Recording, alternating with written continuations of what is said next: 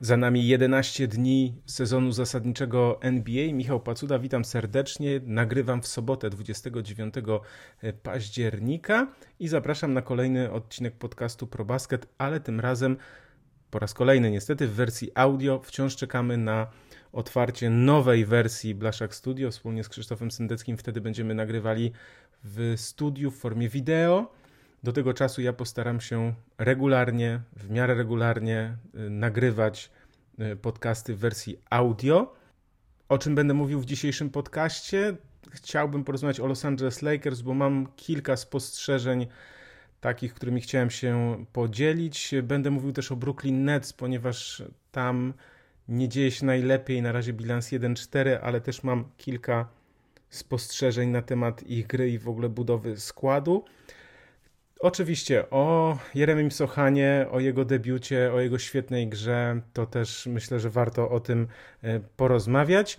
O promocji Kanal Plus, ponieważ jeśli jeszcze nie kupiliście League Passa, to zaczekajcie, nie kupujcie go teraz, bo jest specjalna oferta od e, Kanal Plus. Można kupić i League Passa i Kanal Plus w jednym pakiecie. O tym opowiem e, za chwilę. No i też chciałbym zaprosić na, do kilku ciekawych artykułów, które ukazały się na ProBasket, ale to myślę, że z biegiem czasu w miarę tego, jak ten podcast nam będzie upływał, to będę te różne tematy e, poruszał. No i też e, oprócz tych głównych tematów, czyli Lakers Nets, na pewno wyjdzie kilka innych dodatkowych i mm, będzie ciekawie. Mam nadzieję, taką szczerą nadzieję, że tak e, będzie, bo jest zawsze o czym e, mówić. Też odpowiem na kilka pytań, które mm, dostałem i za które bardzo dziękuję. Także zapraszam na nowy odcinek podcastu ProBasket. Zacznijmy chyba od Jeremiego Sochana, no bo to jest y, najważniejsze wydarzenie dla kibiców e, w Polsce, nie tylko kibiców NBA, bo e, widać już, że magia, czy też ten blask e, Jeremiego Sochana przyciąga nie tylko kibiców koszykówki.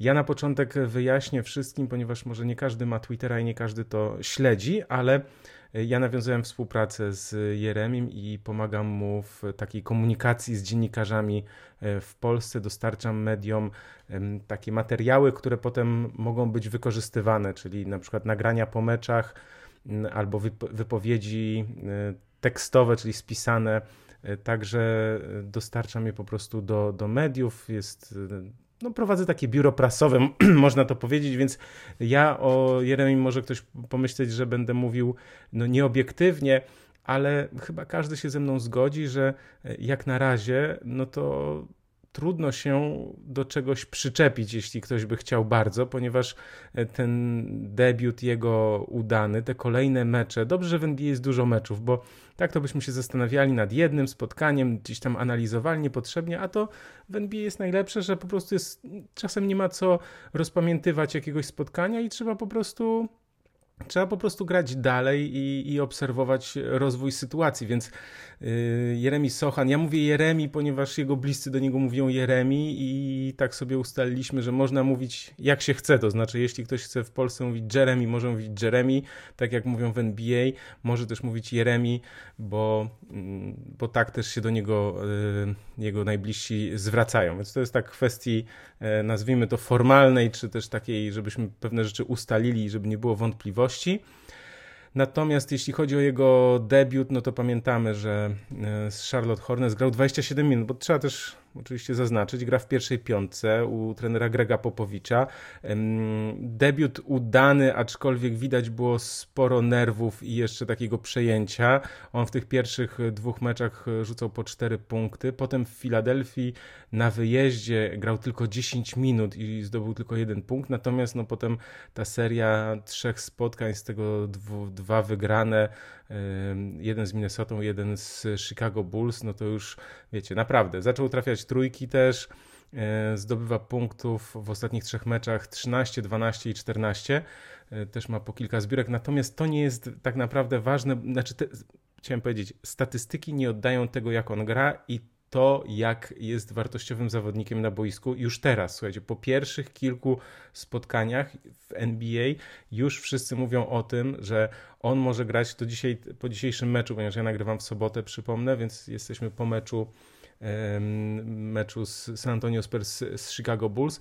I trener Greg Popowicz powiedział, że Sochan może kryć zawodników na każdej pozycji od 1 do 5. Świetnie sobie e, z tym radzi, bo jak się przyjrzymy jego budowie ciała, bo ma około chyba około 206 cm wzrostu, to on ma długie nogi, ale bardzo szybkie i silne, więc on bardzo szybko się przemieszcza na nogach, nie sprawia mu to problemu, żeby kryć niższych od siebie zawodników, no a z wyższymi też sobie jakoś daje radę. Jest bardzo energiczny, e, drużyna biega niesamowicie. Słuchajcie, jeśli oni przed tym spotkaniem byli liderem NBA pod względem asyst, e, niespełna 31 asyst na mecz jako drużyna, a w tym spotkaniu z Chicago Bulls mieli 37 asyst, no to to jest naprawdę niesamowite.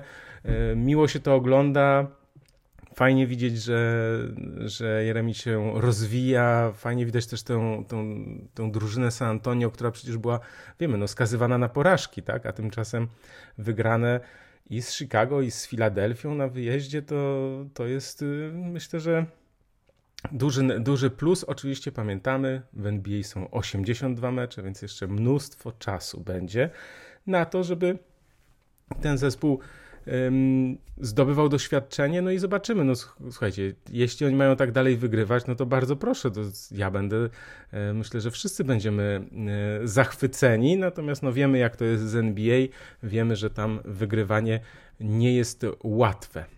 Jeśli ktoś chciałby przyjrzeć się tym zaletom, czy też e, zrozumieć, zobaczyć te zalety Jeremiego Sochana, szczególnie obronne, ale też to wykorzystywanie, bo wiecie, z obro... atak czas, czasem, czasem, a czasem, a czasem często wychodzi z, wychodzi z obrony, to znaczy jak uda nam się przechwycić piłkę albo zmusić rywala do błędu, to potem jest okazja do zdobycia łatwych punktów. I to Spurs robią i duża w tym zasługa właśnie Sochana. I jeśli ktoś by chciał e, zobaczyć tak, no, taką analizę, e, bardzo można powiedzieć, że e, wnikliwą, to Piotr Zarychta zrobił taką tak zwaną nitkę na na Twitterze, a my na ProBaskecie ją e, opublikowaliśmy. Jest taki artykuł Analiza defensywy Sochana, dlaczego jest tak e, wartościowym graczem. I to są mm, to jest 30 chyba wpisów Piotrka, natomiast jest dokładnie każda akcja z, tam z jednego meczu z Minnesotą akurat, każda akcja jest oceniona przez niego, pokazane jest, co zrobił e, w tej sytuacji dobrze, jak, jak ważne są te takie detale, tak? To znaczy, zarówno przesunięcie się w obronie, e, to są takie rzeczy, których e, czasem czasem no, kibice nie widzą. Ja też jak oglądam inne dyscypliny sportu, to też pewnych szczegółów nie widzę, prawda? Więc jakby fajne jest to, kiedy ktoś potrafi zauważyć pewne rzeczy i pokazać nam o co, o co w tym chodzi. I tutaj tak samo właśnie Piotrek zrobił bardzo ciekawą e, rzecz, jakby pokazał e, różne takie aspekty, które no nazwijmy to nie rzucają się od razu w oczy, mogą czasem umknąć, jak się ogląda ten mecz, e, nazwijmy to, nie wiem, no na, te, na telewizorze czy na komputerze, na, na żywo czy z odtworzenia, to pewne rzeczy małe, drobne mogą mm, umknąć, natomiast jak się ogląda powtórkę, obserwuje się Sochana, to widzi się właśnie te różne detale, więc jakby mm, co ja mogę powiedzieć jeszcze, żeby zachować e, obiektywizm, ale też e, żeby no, być realistą. Moim zdaniem taka umiejętność u Jeremiego wprowadzenia się do NBA już teraz, to znaczy pokazania, że jest się gotowym na tą grę, mimo że on, ja przypomnę, on w maju skończył 19 lat, więc to jest bardzo młody chłopak. No, i ten cały świat jest dla niego E, czymś nowym, zaskakującym na pewno, więc się musi tam wdrożyć, ale mimo tego potrafi, wiecie, no to, to jest e, to jest ważny aspekt psychologiczny, tak? To znaczy potrafi się tam odnaleźć i, a raczej nie odnaleźć, tylko nie zagubić, bo to jest ważne, tak? Czyli jakby być sobą, skupić się na grze, te wszystkie inne rzeczy, które są dookoła, cała masa obowiązków, podróże nocą, e, to, to, to wszystko jakby on to przyjmuje, jest takie, jakie jest ale ma nadal taką, ja to mówię, czystą głowę e, do tego, żeby, mm, żeby grać, żeby skupiać się na grze, a nie po prostu przejmować jakimiś rzeczami, które mogą się gdzieś tam wydarzać. Jeśli chodzi o San Antonio Spurs, to myślę, że to jest bardzo ważna informacja, aby powiedzieć, że Josh Primo został przez nich zwolniony. On był wybrany z 12 numerem rok temu i to jest bardzo zaskakująca informacja, bo on miał być tym rozgrywającym, który no, będzie ważną częścią San Antonio y, Spurs i o tyle, co. Słuchajcie, nie, nikt nie wie dlaczego. Od razu mówię, tak. Spurs wydali oświadczenie, że, że, zwal, że, że zwalniają go. Co jest bardzo dziwne, to dwa tygodnie temu oni, władze klubu, zdecydował się, jak to się mówi, podjąć opcję drużyny, tak? Czyli przedłużyć umowę z Primo na kolejny rok. Y, I w ten sposób, ja tu jeszcze zerkam do artykułu E, na ProBasket. W ten sposób klub z Teksasu zagwarantował Primo 4,3 milionów dolarów za kolejne rozgrywki, a zatem ma otrzymać 4,1. Słuchajcie, no to jest e, zaskakująca informacja, że, mm, że się z nim rozstali. E, nie chcą tego komentować. Zawodnik wydał takie oświadczenie przez Adriana Wojnarowskiego mówiące o problemach zdrowotnych, w sensie z, z psychiką aczkolwiek wydaje mi się, ale tam coś mówił o traumach, coś mówił, coś powiedział o tym, że będzie czas kiedyś, żeby, żeby mógł się do tego odnieść.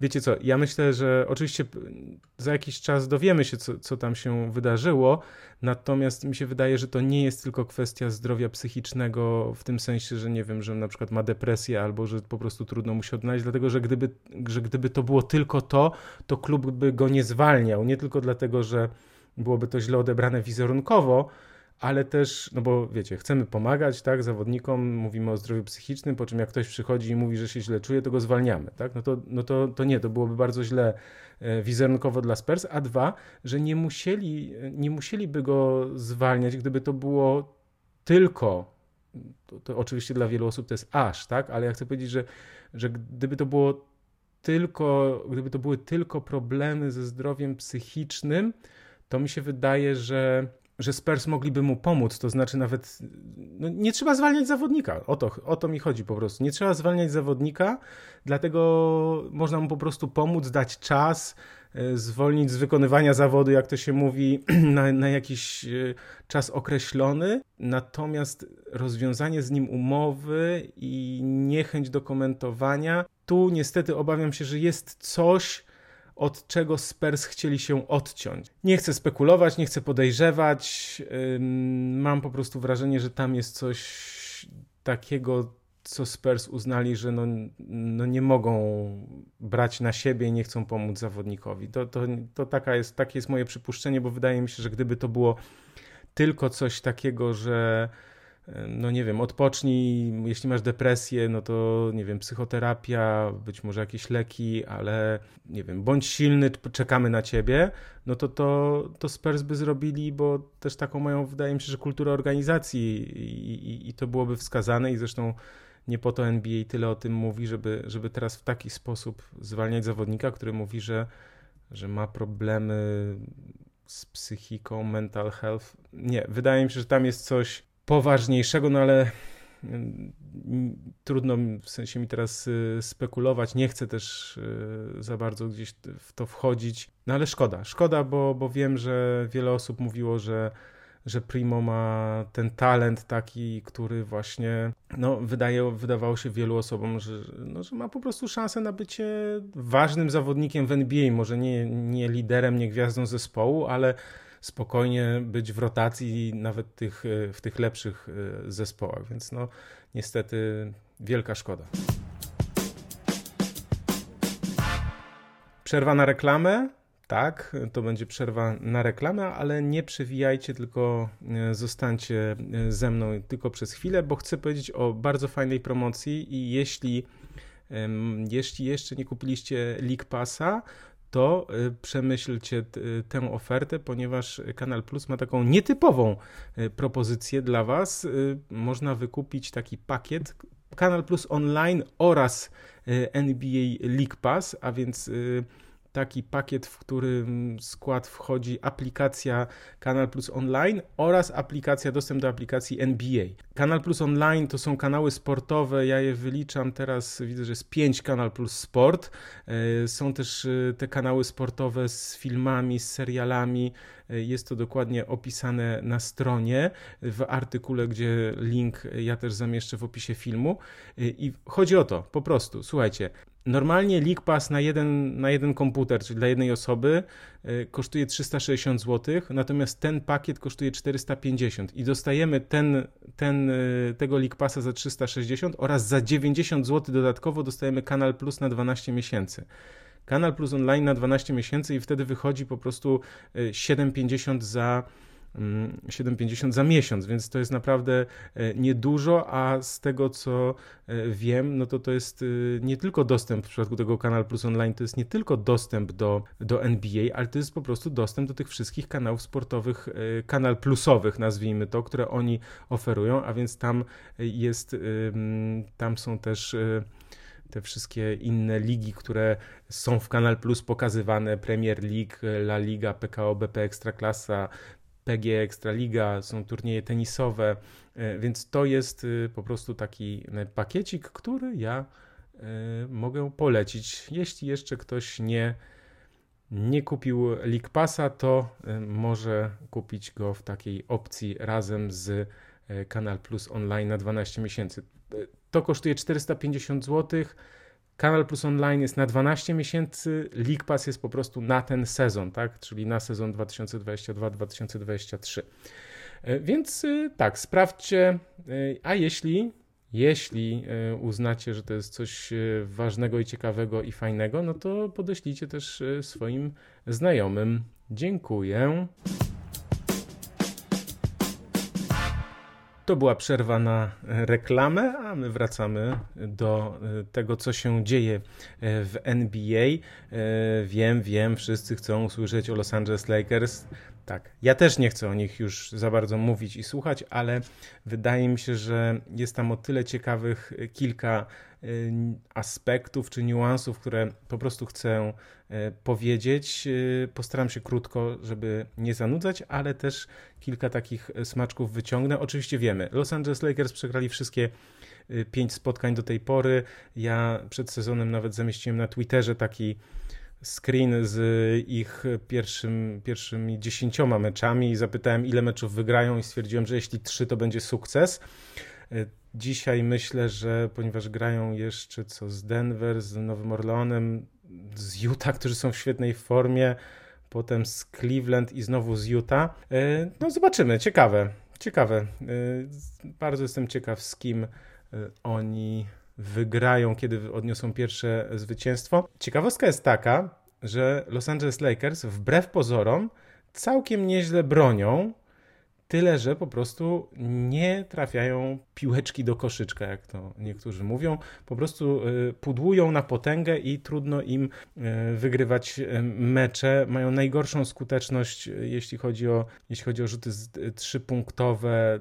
Tam no już były wyliczane w tych pierwszych, te pierwsze cztery mecze to w ogóle tam 20%, więc to był jakiś tam najgorszy wynik w historii i tak dalej, i tak dalej. Już zostawmy to. Tak jest czasami, że piłka nie wpada. Oczywiście, gdyby to była inna drużyna, to ja bym powiedział, że, że może mają coś w no, znaczy może mają obóz przygotowawczy w nogach, y, nie trafili jeszcze z formą i tak dalej, i tak dalej. Natomiast no, wiemy, że, że zespół jest po prostu źle, źle zbudowany i tutaj raczej bym się nie spodziewał wielkich, e, wielkiej no, odmiany, tak? bo wiemy, że jest LeBron, jest Anthony Davis, ale później Looney Walker i, i Russell Westbrook. Zaraz e, przejdę do rzeczy, które sobie po prostu wypunktowałem i LeBron James rzuca ponad prawie 26 punktów, 9 zbiórek, 7 asyst i tak dalej. Jasne, ok. Problem jest taki, że nie prowadzi drużyny do zwycięstw. I to jest ten problem weteranów, zawodników, którzy e, gdzieś tam już są, mają swoje lata Y, że te statystyki często z, z, biegiem lat, tak? Statystyki są, punkty są, natomiast y, już y, nie ma zwycięstw. I to, to jest też bolączka LeBrona Jamesa, no bo widać po prostu, że on odpuszcza czasami w niektórych sytuacjach, szczególnie gdzieś tam w obronie. Nie jest już taki super skuteczny, jeśli chodzi o, o atak. Pewne rzeczy mu po prostu nie wychodzą. No więc LeBron będzie się po prostu LeBron się starzeje i będzie się właśnie w ten sposób y, starzeć. Anthony Davis y, nie zagrał w ostatnim meczu, ma cztery mecze rozegrane, ale chcę powiedzieć o jednej bardzo też ważnej kwestii. Słuchajcie, on w meczu z Denver rzucił tylko, oddał tylko jeden rzut wolny miał 14 zbiórek i zdobył 22 punkty, ale co to mówi o tym, jak ktoś rzuca, jak podkoszowy rzuca tylko, je, oddaje jeden osobisty, to znaczy, że nie walczy pod koszem, to znaczy, że nie wbija się w strefę podkoszową, to znaczy, że się tam nie przepycha, nie próbuje gdzieś grać blisko kosza, tylko na odejściu, na półdystansie, gdzieś jakieś rzuty z z odchylenia. No tak zawodnik podkoszowy, tak olbrzymi przecież, bo Anton Davis jest naprawdę wielki, taki naprawdę duży i potężny. No, on powinien w każdym meczu mieć po 7, 8, 9 wolnych co najmniej oddawanych. Tak? Nieważne już jeśli, jeśli chodzi o, o o, o, trafianie, ale po prostu powinien grać agresywnie do kosza. Natomiast coś się dzieje takiego, że on woli od tego kosza uciekać i to jest po prostu e, coś e, złego. Też na pewno kibice Los Angeles Lakers zadają sobie pytanie, czy Anthony Davis jest tą właśnie gwiazdą, której LeBron James może, czy będzie chciał, czy miał raczej przekazać tę pałeczkę lidera, bo pamiętamy, to chyba nie było, to chyba nie zostało wypowiedziane, ale moim zdaniem to było takie dosyć oczywiste, tak? To znaczy przyjście LeBrona Jamesa do Los Angeles Lakers oznaczało to, że on przyciągnie innego zawodnika wielkiego formatu, młodszego od siebie, któremu będzie mógł, nazwijmy to, przekazać zespół. No ale to się nie dzieje, to znaczy Anton Davis oczywiście dobrze zagrał w bańce dwa lata temu, ale jakby no już y, to się wszystko skończyło potem, tak? To znaczy on już ma mnóstwo problemów z kontuzjami, w swojej grze nie jest taki agresywny, głodny zwycięstw y, Anton Davis. On to po prostu tak gra, bo gra. I ten, to się mówi body language, ten, ta mowa ciała w zawodników Los Angeles Lakers jest trudna po prostu do, no, żeby przejść obok niej obojętnie, bo widać, że oni są raczej tacy no, zrezygnowani, bez tej bez takiego ognia, bez radości grania. Charles Barkley nawet powiedział, że Russell Westbrook nie ma w sobie właśnie ten, tej, tej radości, tej chęci gry i, i coś w tym wszystkim jest, że oni wszyscy po prostu są tacy, no jakby byli w takiej takiej toksycznej firmie i wszyscy przychodzą do biura, wiedzą, bo dostają kasę, więc jakby trzeba się być dla siebie miłym, się uśmiechać, natomiast każdy ma zaciśnięte zęby i, i uśmiech, a tak naprawdę no, myśli o tym, że po prostu dobra, już chodźmy do domu. No i to jest niestety e, straszne i, i widać to też po jeszcze jednej rzeczy, bo słyszałem, że nie wszystkie bilety się sprzedają na mecze Lakers i wręcz e, mało tych biletów się sprzedaje, no bo wiadomo, że oni też podbijają ceny i chcą, żeby te bilety były drogie, e, bo chcą zarabiać jak najwięcej, ale yy, słuchajcie, to jest ciekawe, zwróćcie na to uwagę, że podczas meczów Los Angeles Lakers jest, yy, znaczy są wygaszone trybuny, a to oznacza, że nie widać y, do końca dobrze, jak się ogląda mecz w telewizji, to nie widać tego, co, co jest na trybunach. Niektóre hale mają po prostu oświetlone trybuny i to wszystko wygląda tak jak, tak jak zawsze, tak jak wszędzie, natomiast Los Angeles Lakers wygląda to tak, jakby tam były mm, wygaszone czy przygaszone te trybuny po to, żeby nie było widać pustych miejsc. Cały czas oczywiście wszyscy myślimy i czekamy na ten transfer, transfer przepraszam, Russella Westbrooka. Ten transfer nie dochodzi do skutku, no bo wiadomo, że każdy tam chce się licytować z Lakers, są te dwa wybory w drafcie, Lakers nie do końca chcą i tak dalej, i tak dalej.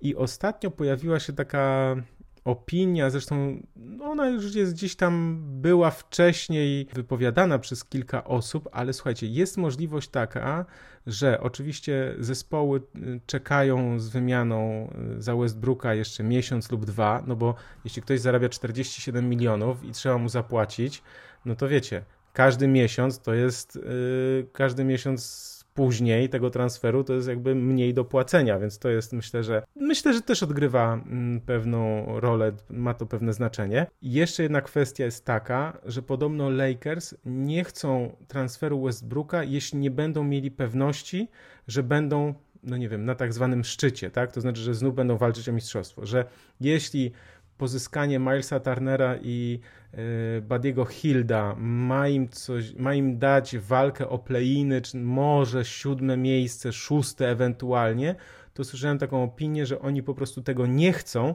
ponieważ wierzą, że za rok, kiedy kontrakt Westbrooka odejdzie, będą mieli 50 baniek w tym cap space, czyli w, w salary cap, w tym limicie płac i że wtedy uda im się zarówno ściągnąć e, z rynku dobrego zawodnika, a tych zawodników e, na rynku za rok, no będzie kilku, może może nie będą to takie wielkie nazwiska, ale wiemy, że Kyrie Irving będzie, mm, będzie dostępny. Może będzie też D'Angelo Russell, który pamiętamy, że przecież e, no, swego czasu grał w Lakers. Będzie też kilku innych zawodników, których można by próbować e, przechwycić i mogli to by być naprawdę nieźli gracze. O to może chodzić Los Angeles Lakers, czyli po co wymieniać Westbrooka teraz za zawodników, którzy nam, którzy niewiele zmienią, tak? Zróbmy tak, żeby za rok mieć y, duży budżet i móc spokojnie pozyskać czy zaproponować kontrakty tym, którym chcemy. To jest, to jest swego rodzaju, wydaje mi się, że też z jednej strony dobra taktyka, bo rzeczywiście lepiej to wszystko poukładać, żeby to miało ręce i nogi, bo dzisiaj naprawdę ten skład jest tak źle skonstruowany, że naprawdę nie wiem, jakby to mogło y, nagle zacząć funkcjonować, chociaż, no nie no, dobra, odejście Westbrooka i co, Patrick Beverly, ja nie jestem jego fanem, Uwa uważam, że on po prostu robi dużo wiatru, dużo zamieszania. Looney Walker, okej, okay, on może potrzebowałby czasu, żeby się gdzieś tam odnaleźć, Juan Toscano Anderson też, ale no Kendrick Nunn, dobra, on nie grał przez rok i on naprawdę mógłby grać dużo, dużo lepiej, ale wydaje mi się, że, że gdyby oni pozyskali dwóch, trzech strzelców, natomiast no to trzeba było zrobić w tym okresie letnim, a teraz, teraz trudno po prostu pozyskać strzelców. No to jest, taka jest, y, taka jest prawda. Więc tylko chciałem to powiedzieć jeszcze odnośnie Lakers, że tak, że oni po prostu y, być może też dlatego nie nie pozyskują, e, nie pozyskują, nie, czy nie dokonują transferu, że być może czekają kolejny rok, że z jednej strony to jest może i ok, a z drugiej strony chcę zwrócić uwagę na jedną e, ważną e, rzecz, że, że LeBron James będzie miał 39 lat za rok, więc jakby nie można tak myśleć w sensie, dobra, to tam za rok, dwa, trzy i tak dalej, to, to tak może myśleć gracz, który ma 25 lat, czy klub, który, który, który ma u siebie gwiazdę, która ma 25 czy 27, że jak nie w tym roku, to w kolejnym ok. Ale jak ktoś ma 38, to wiecie, to, to no, nie chcę tutaj przewidywać, ale no no to jest ogromne ryzyko, dlatego że jakaś poważna, jedna poważna kontuzja w takim wieku i to jest koniec kariery, tak?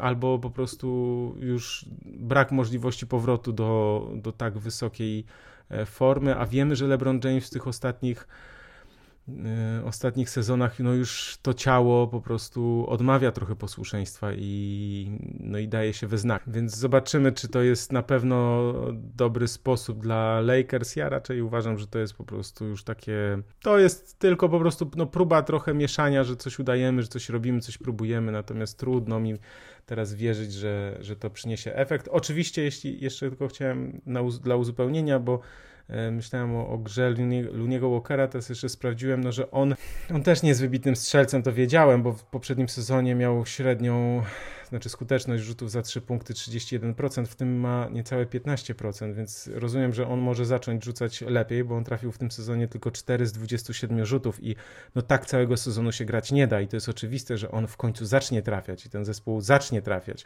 ale to nie jest tak jak było rok temu z Pelicans, bo e, teraz mówię z głowy, wydaje mi się, że oni zaczęli od bilansu 2.11 i wszyscy już wieszali po prostu psy na Pelicans, że oni się tam nie nadają, to już koniec, w ogóle nic z tego nie będzie i tak dalej, po czym byli rewelacją rozgrywek, tak?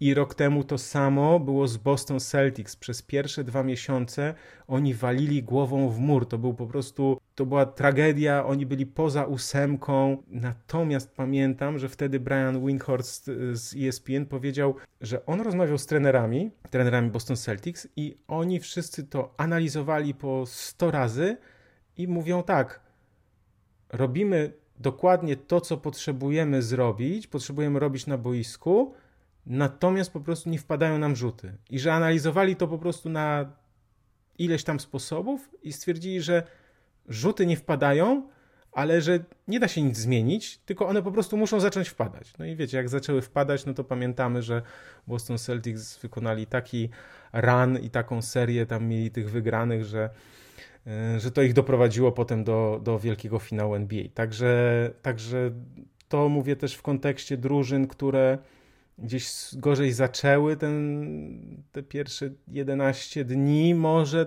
ale nie sądzę, aby Los Angeles Lakers byli tą drużyną, która, która powtórzy wyczyn Pelicans czy Celtics e, z poprzedniego sezonu. Już większe szanse daje Philadelphia 76ers, która oczywiście wiemy, że gra jak na razie poniżej, e, poniżej oczekiwań. A jeśli mam powiedzieć trochę tak krótko o tym, co się e, dzieje, no to wiemy, że Milwaukee Bucks e, mają w tej chwili najlepszy bilans, są jedyną drużyną, która jeszcze nie przegrała, cztery wygrane. Janis oczywiście jest super dominatorem i robi niesamowite rzeczy. Portland Trail Blazers są na pierwszym miejscu na zachodzie i to jest też zaskakujące. Damian Lillard zdobywa w kolejnych meczach po ponad 40 punktów. Teraz co prawda jakiś jego uraz, ale taką mam myśl do przekazania, kiedy to sobie tak analizowałem, że e, od 20 lat sobie powtarzam, że nie będę brał pod uwagę meczów przedsezonowych i nawet ich nie, nie oglądam, bo uważam, że.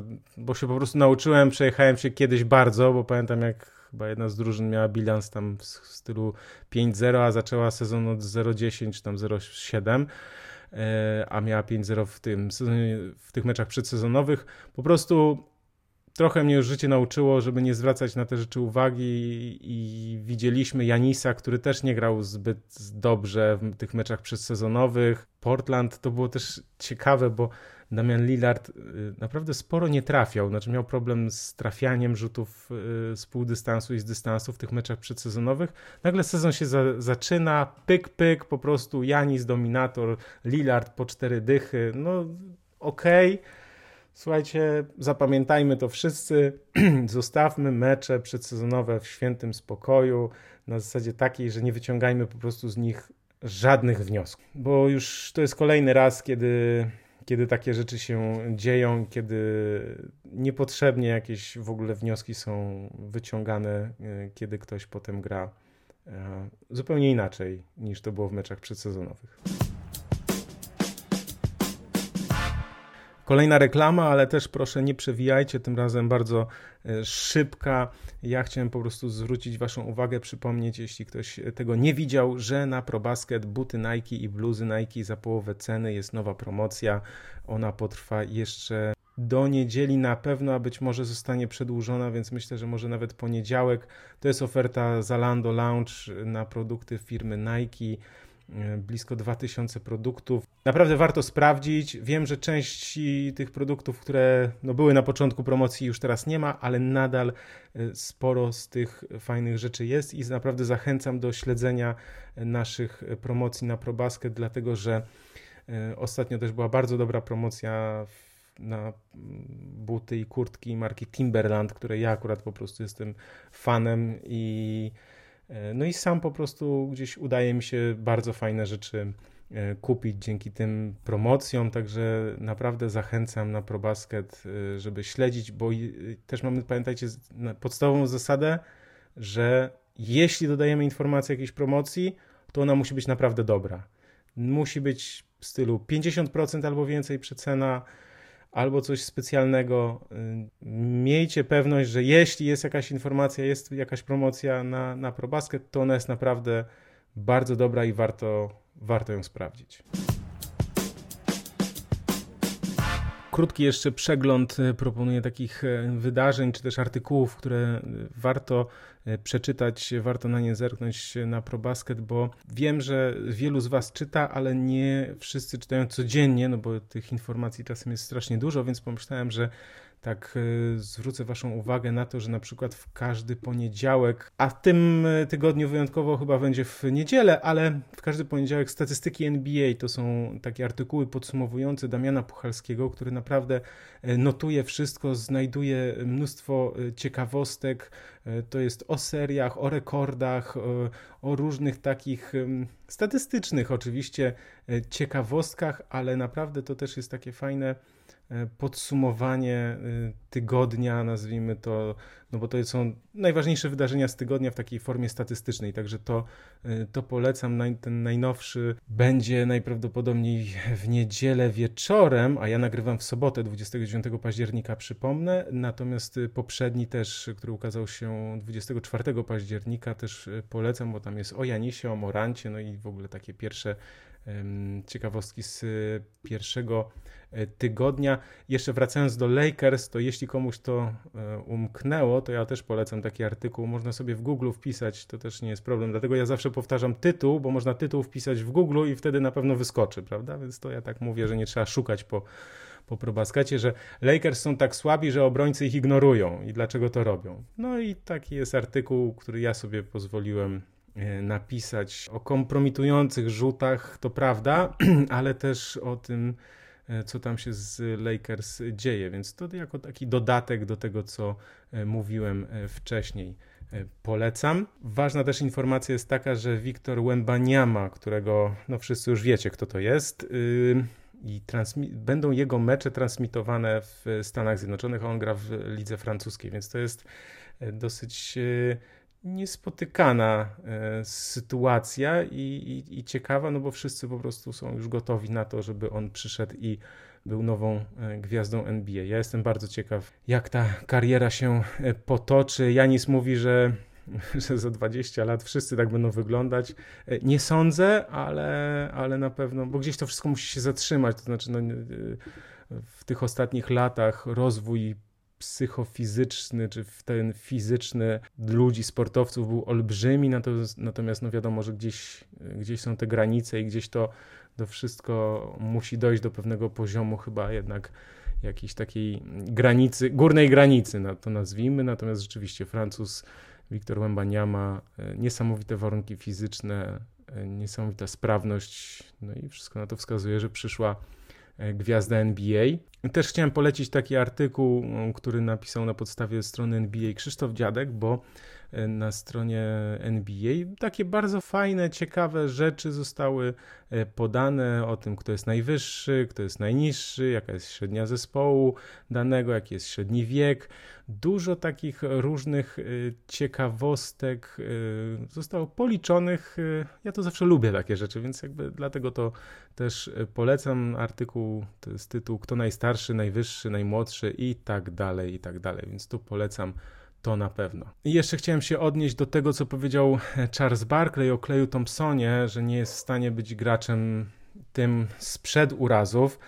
No i tak sobie myślę, że Charles Barkley w pewnym sensie ma rację, natomiast z drugiej strony nikt nie wie, kto przez co przeszedł Clay Thompson i można sobie mówić, że okej, okay, on ma oczywiście kilkaset milionów dolarów na koncie i tak dalej, czy będzie miał za chwilę, bo kolejny kontrakt olbrzymi, okej, okay, ale jakby nie mówimy teraz o pieniądzach, tylko mówimy o tym, co dany zawodnik przeszedł. I zerwanie yy, więzadła krzyżowego w kolanie to jest już bardzo poważna kontuzja, natomiast żeby później zerwać Achillesa, to są dwie naj, najgorsze kontuzje dla e, koszykarzy.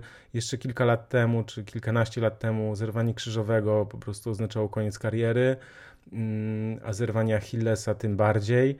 Więc fakt, że Clay Thompson w ogóle był w stanie wrócić i grać na wysokim poziomie nadal, to on poprowadzi, no, nie poprowadził, tylko był ważnym graczem drużyny, która zdobyła mistrzostwo. I jakby tego mu nikt nie odbierze. Ja uważam, że o tym trzeba pamiętać i, i to trzeba szanować. I takich rzeczy po prostu Charles Barkley, nawet jeśli tak uważa, nie powinien mówić. Yy, po prostu w takich sytuacjach powinno się trzymać jednak przepraszam, gębę na kłódkę i pewnych rzeczy, nawet jeśli one są no bo są prawdziwe, no bo Clay Thompson nie będzie lepszy niż był, tak, kiedyś, ale jednak biorąc pod uwagę to, co przez, ten, przez co ten zawodnik przeszedł i co teraz jednak osiągnął, no to wydaje mu się, że należy mu się bardzo duży szacunek.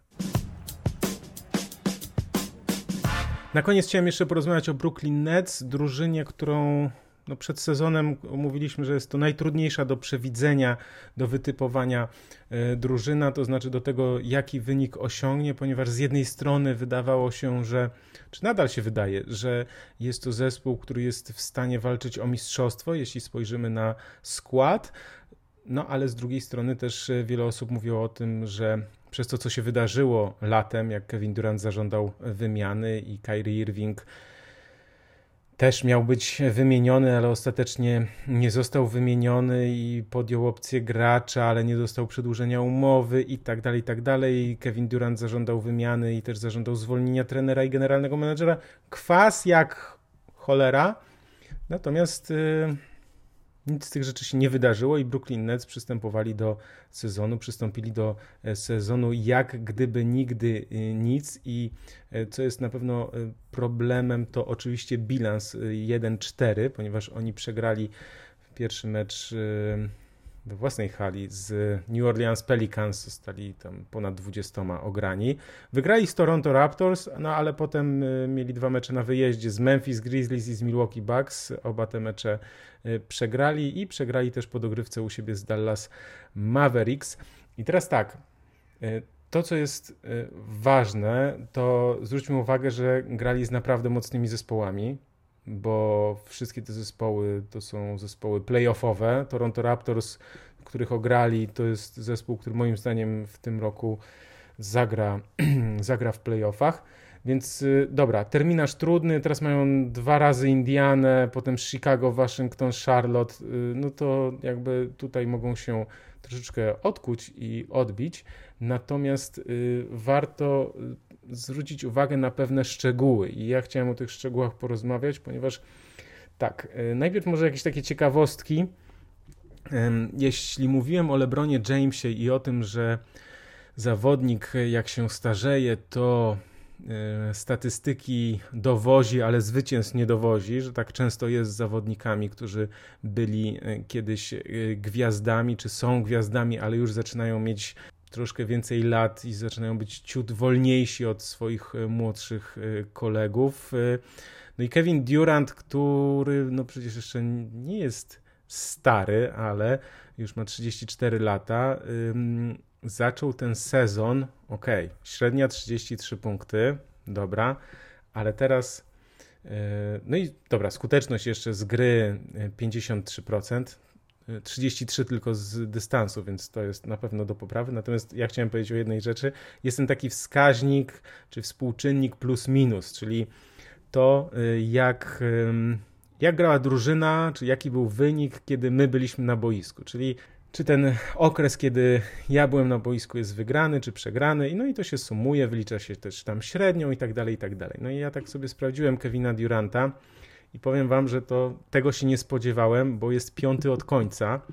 I to jest naprawdę przedziwne, że przy jego nazwisku, słuchajcie, y, jest minus 12,8, czyli ten czas, kiedy on był na boisku, był y, przegrany taką różnicą y, punktów, to jest strasznie, strasznie dużo i wręcz zaskakujące, bo to jest piąte miejsce od końca, miejsce numer 427, ponieważ na razie 431 zawodników w ogóle zagrało. Kevin Durant ma miejsce 427, co jest przedziwne.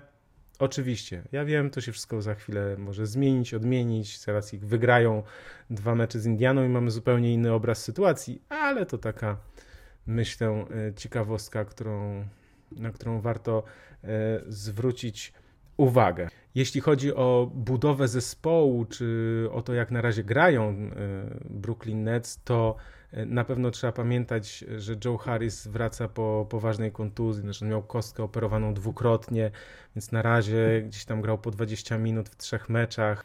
No i niewiele, niewiele, niewiele robił, niewiele grał w tym sensie, że no potrzebuje jeszcze czasu, tak? Więc tu jakby był troszkę wziął to pod uwagę, tak samo Setkery, który jeszcze nie, jeszcze nie zagrał w tym sezonie, więc jakby jak weźmiemy to, że dwóch bardzo dobrych strzelców nie ma, że oni będą niedługo, ta drużyna będzie po prostu dużo lepsza niż jest teraz. I to jest jakby, moim zdaniem, to nie podlega dyskusji. Natomiast są tam niestety oczywiście dwie rzeczy, których, o których trzeba powiedzieć. Jedną jest Kyrie Irving, który jest. Yy, słuchajcie, no jeśli ja.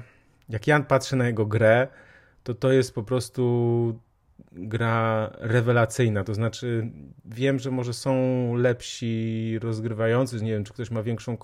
Chociaż nie wiem, czy są zawodnicy, ma, którzy mają większą kontrolę nad piłką, ale też ta miękkość y, gry, mm, miękkość, czyli taka elastyczność, ta zwinność, ta płynność Kyriego Irvinga, jak na to się patrzy, to to jest po prostu taka, no, wiecie, orkiestra gra po prostu, to jest koncert najwybitniejszego muzyka po prostu, nie wiem, czy na skrzypcach, czy na harfie, to już sobie może ktoś e, sam dopowiedzieć.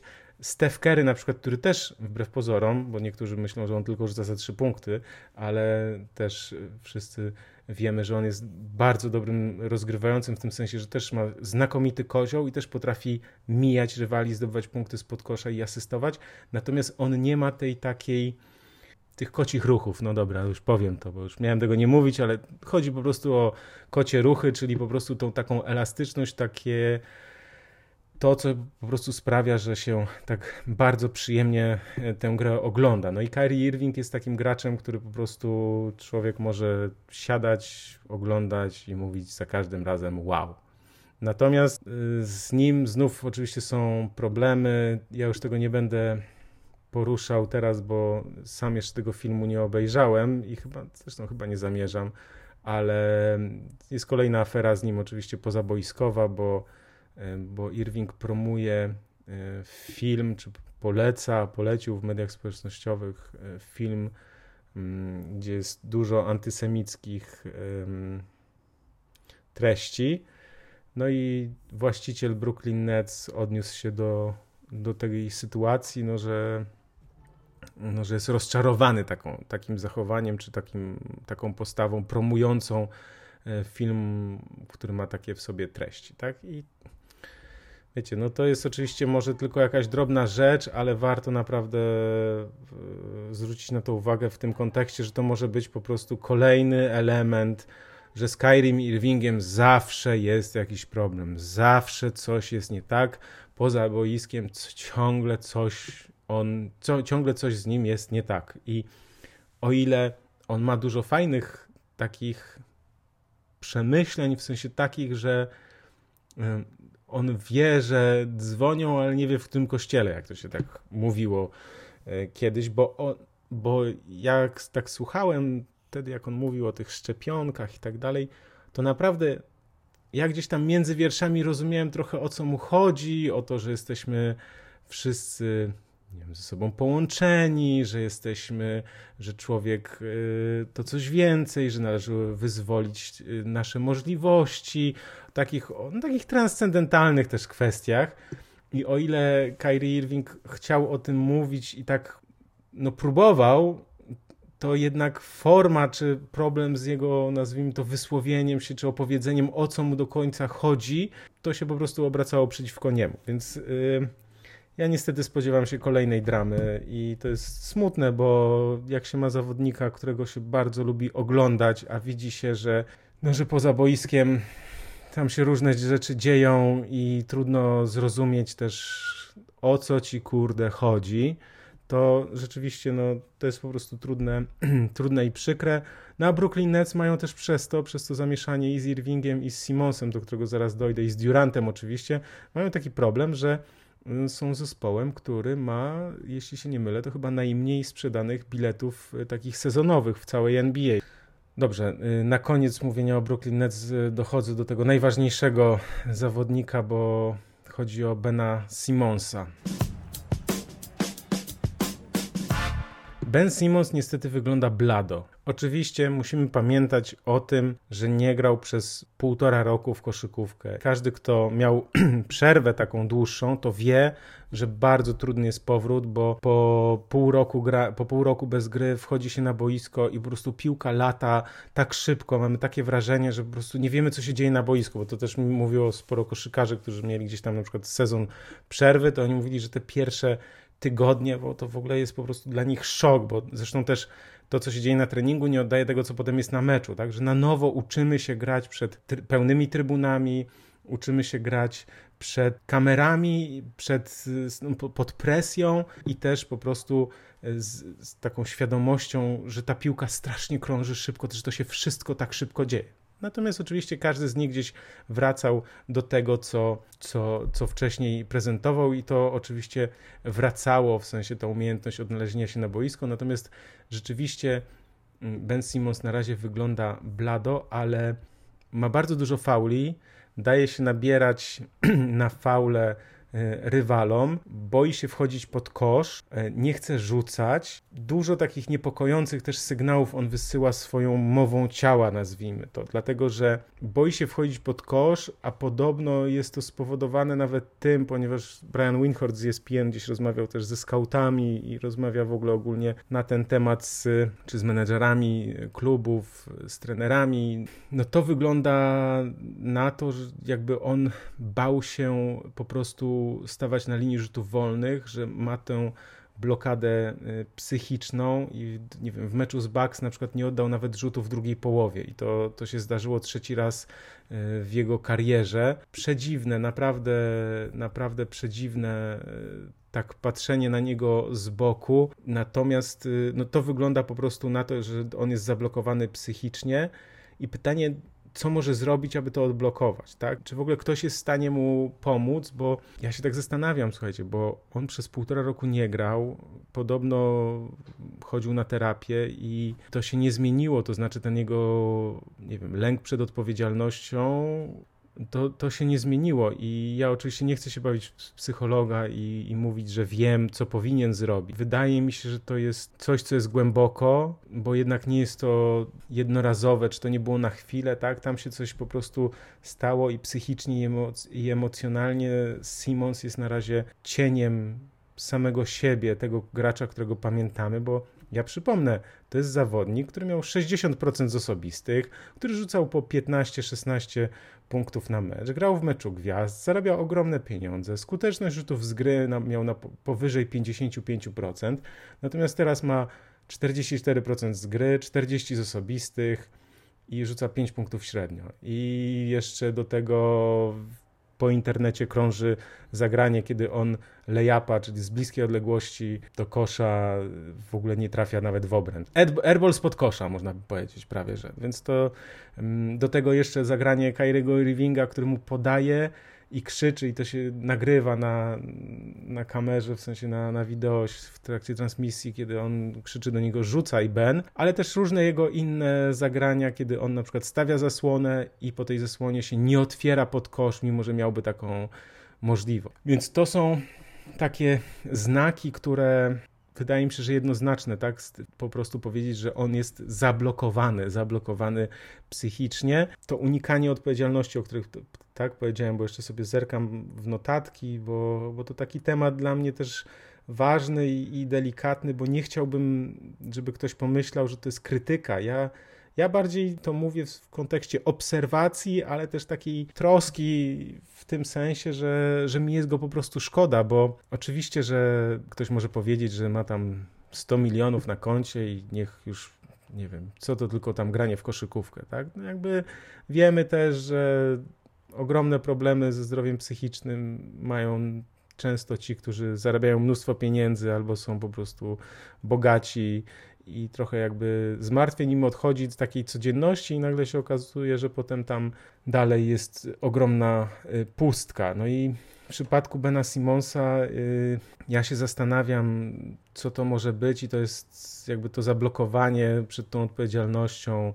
to może być wstyd, lęk przed oceną, E, przed krytyką. No i teraz, czy to mogłoby, jakby, co on mógłby zrobić? Ja wiem, że to jest takie tylko sobie tam gdybanie, ale jestem po prostu zaskoczony, że nikt mu do tej pory nie pomógł, tak? To znaczy, że przez te półtora roku on się gdzieś nie odblokował. Może potrzebuje tylko czasu, może to jest tylko kwestia tego, że po prostu dawno nie grał i, i potrzebuje trochę złapać tej pewności siebie. Być może i to byłoby super.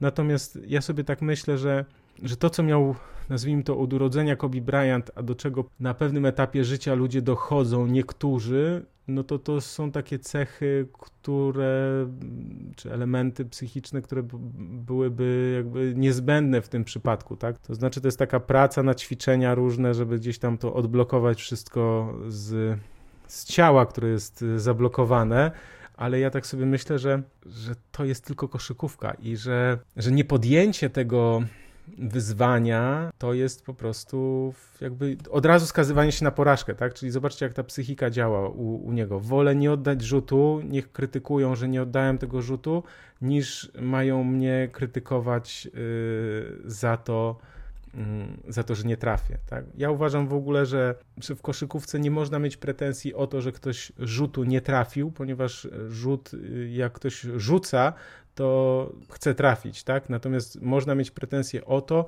że rzut był oddany w nieodpowiednim momencie lub z nieodpowiedniej, z nieodpowiedniej pozycji. Zawodnik robi zawsze wszystko, e, żeby trafić, żeby zdobyć punkty, więc trochę jest tak, że nie można mieć pretensji o to, że ktoś się stara, ale mu nie wychodzi, natomiast no, można mieć pretensje za złą decyzję, tak? Nie wiem, trójkę z kontrze, kiedy jest 2 na 1 na przykład, albo nie wiem, rzut przed czasem, kiedy e, się prowadzi i wystarczy po prostu, nie wiem, dokozłować albo zdobyć punkty, żeby ten czas jeszcze e, minął i tak dalej, i tak dalej. Wiem, że może troszkę tutaj gdzieś e, odpłynąłem czy popłynąłem, natomiast po prostu mi, mi tak po ludzku jest szkoda Bena Simonsa, bo chciałbym, żeby po prostu on był w stanie się odblokować i jakby swoje możliwości no, odblokować. Ja pamiętam, że wiecie, już nie będę tej historii jakichś weteran, weteranów, kombatantów opowiadał, ale ja pamiętam, że to też na pewnym etapie życia, jak człowiek trenuje, to trafia z osobistych na treningu, nie wiem, 45 czy tam ileś tam na 50, po czym przychodzi mecz i nagle ma 0 na 2 albo 1 na 3 albo 1 na 4, tak? I i to jest też e, kwestia taka, no, co tam się dzieje? No, jest kwestia psychiki, tak? W największym, te, największe, najbardziej, tak? Najbardziej psychika. I no, co można zrobić? No, można gdzieś właśnie próbować na tę pewność siebie. To już psychologowie powinni się nad wypowiadać. Są różne ćwiczenia. Ja po prostu też na pewnym etapie życia i teraz też gdzieś tam nad takimi rzeczami pracuję, bo po prostu lepiej się żyje, jak się ma, jak się czuje człowiek lepiej psychicznie, to się lepiej żyje, no krótka piłka. Więc to tyle. Mam nadzieję, że mało osób to wychwyciło i może nie wszyscy słuchali do końca, bo mam poczucie, że troszkę tutaj mogłem gdzieś odpłynąć, ale z drugiej strony co tam się będziemy przejmować. Podsumowując, mam nadzieję, że Ben Simmons odnajdzie radość z grania i pewność siebie i że jednak ktoś mu pomoże. Naprawdę, gdybym tam był, to wysłałbym mu e, liścik z, tak, z takimi życzeniami, żeby po prostu gdzieś popróbował jakichś rzeczy niekonwencjonalnych, to znaczy, nie wiem, ćwiczeń pewnych z ciałem, pewnych takich e, może grupowych ćwiczeń na budowanie zaufania, budowanie zaufania wobec siebie i tak dalej, przekraczania pewnych granic, bo sam wiem, że po prostu to, to działa i można sobie po prostu pomóc. Na koniec odpowiem jeszcze na pytanie, e, ile czasu zajmuje nagrywanie podcastu? Ponieważ kilka osób mnie o to pytało już też wcześniej. Ktoś mi powiedział, no słuchaj, no to tam nagrasz godzinkę i jest, nie? No i ja wam powiem tak, zachęciło zresztą mnie do odpowiedzi to, bo ja myślałem, że to tylko ja tak długo y, robię.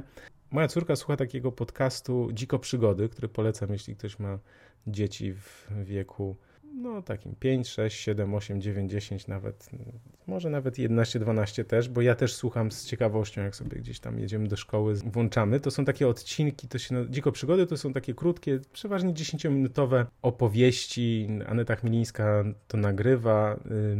Niesamowita pasja w głosie, strasznie fajnie się tego słucha, bardzo dużo takich ciekawostek. On takie tematyczne, o, jest coś o kosmosie, jest coś czasem o różnych zwierzętach, albo jakimś regionie, e, czy jakimś zjawisku. Dziko przygody, po prostu, mówiąc najogólniej. No i ona powiedziała kiedyś, że ona nagrywa taki 10-minutowy odcinek 7 godzin. Ja powiedziałem, uff, to znaczy, że nie tylko ja nie tylko mit zajmuje mnóstwo czasu. No i ja powiem szczerze, ja do podcastu się przygotowuję jakby codziennie, no bo sobie robię różne notatki i też mam taki problem często, że zbieram tych notatek, zbieram, zbieram, zbieram. Jeszcze jak z Krzyśkiem nagrywaliśmy konkretnego dnia o konkretnej godzinie, no to po prostu szedłem, dobra, tyle mam i o tym mogę mówić. Natomiast teraz jest tak, jak nie ustaliłem sobie sam ze sobą e, terminu czy konkretnej daty nagrania, to mam tak, no dobra, to już mam sporo, to ponagrywam, ale nie, jeszcze bym przejrzał tutaj, mam te newslettery, których nie przejrzałem, to jeszcze bym tu może, tam może spisał jakieś ciekawostki, a może bym obejrzał jeszcze ten mecz, a może bym jeszcze tam zerknął i tak dalej. I też mam taki, mam taki problem, że czasem tak zbieram te informacje, zbieram, zbieram, zbieram i, i to nagrywanie mi się strasznie odwleka. I tak zresztą tak samo było i z tym odcinkiem, więc to jest taka rzecz, którą muszę gdzieś, nad którą muszę popracować. No, nagranie to jest co najmniej godzina, nawet, nawet jeśli jest godzina, to to jest powiedzmy nagranie trwa z półtorej albo dwie, bo jeszcze trzeba gdzieś tam potestować sprzęt, sprawdzić, poustawiać itd., tak itd. Tak Potem ja to obrabiam, czyli dodaję tę muzyczkę. Wiadomo, że gdzieś tam wycinam przerwy, czasem gdzieś to y, też uda mi się wyciąć, żebym lepiej po prostu brzmiał, mówiąc najogólniej. Więc tak, to zajmuje kilka godzin, w sensie nagranie powiedzmy dwie godziny, potem to obrobienie z kolejne dwie godziny, a potem publikowanie, czyli wszystkie tam dodawanie SoundCloud, Spotify, opisy, YouTube, news artykuł, wiadomość, push, y, Facebook, newsletter jeszcze i tak dalej, i tak dalej, i tak dalej. I to są kolejne godziny, więc tak, to jest kupa roboty, mówiąc najogólniej. Jeśli ktoś chce samemu nagrywać, to po prostu mogę mu tak podpowiedzieć, że to nie jest godzinka czy coś. Aczkolwiek dobra jest metoda, taka, którą też wiele osób stosuje, że po prostu robi na żywo. I robi na żywo nagranie, i wtedy nie ma cięcia, nie można z tego tam, nie wiem, kombinować, nie ma dubla, prawda? Dubla nie będzie. No i to też jest metoda, bo wtedy po prostu jak, jest coś, jak coś jest na żywo, to też widzowie i czytelnicy mnóstwo wybaczają, po prostu, mówiąc najogólniej. I zająknięcia, i jakieś przekręcenia, i błędy, i, pro, i tak dalej, i tak dalej. Natomiast jak ktoś coś nagrywa i potem to wypuszcza, no to to musi być takie na tip-top. U mnie tak z tym tip-top to e, bywa różnie, ale powiedzmy, że się staram. No dobrze, to teraz już mogę oficjalnie zakończyć ten odcinek. Bardzo dziękuję wszystkim, którzy słuchali do końca. Dziś powinienem mieć taki jakiś bonusik albo jakiegoś takiego plusika w sensie e, dla tych, którzy słuchają do końca. Coś proponować, coś oferować albo coś gdzieś e, informować o czymś i nie robić tego w opisie. Ale to pomyślę, poszukam też jakiegoś dobrego sponsora na to, bo to też jest ważna kwestia. Pamiętajcie, jak chcecie polecić komuś podcast ProBasket, może ktoś chciałby zostać sponsorem odcinka, to oczywiście też zapraszam. A tymczasem kończę. Dziękuję bardzo. Nazywam się Michał Pacuda, to był podcast ProBasket. Zapraszam oczywiście na kolejne odcinki. Mam nadzieję, że już niedługo kolejny odcinek. I oczywiście zapraszam codziennie na ProBasket, bo tam nie tylko wyniki NBA, nie tylko skróty meczów i relacje, ale też dużo różnych ciekawych informacji. Zapraszam, dziękuję, do zobaczenia, do usłyszenia.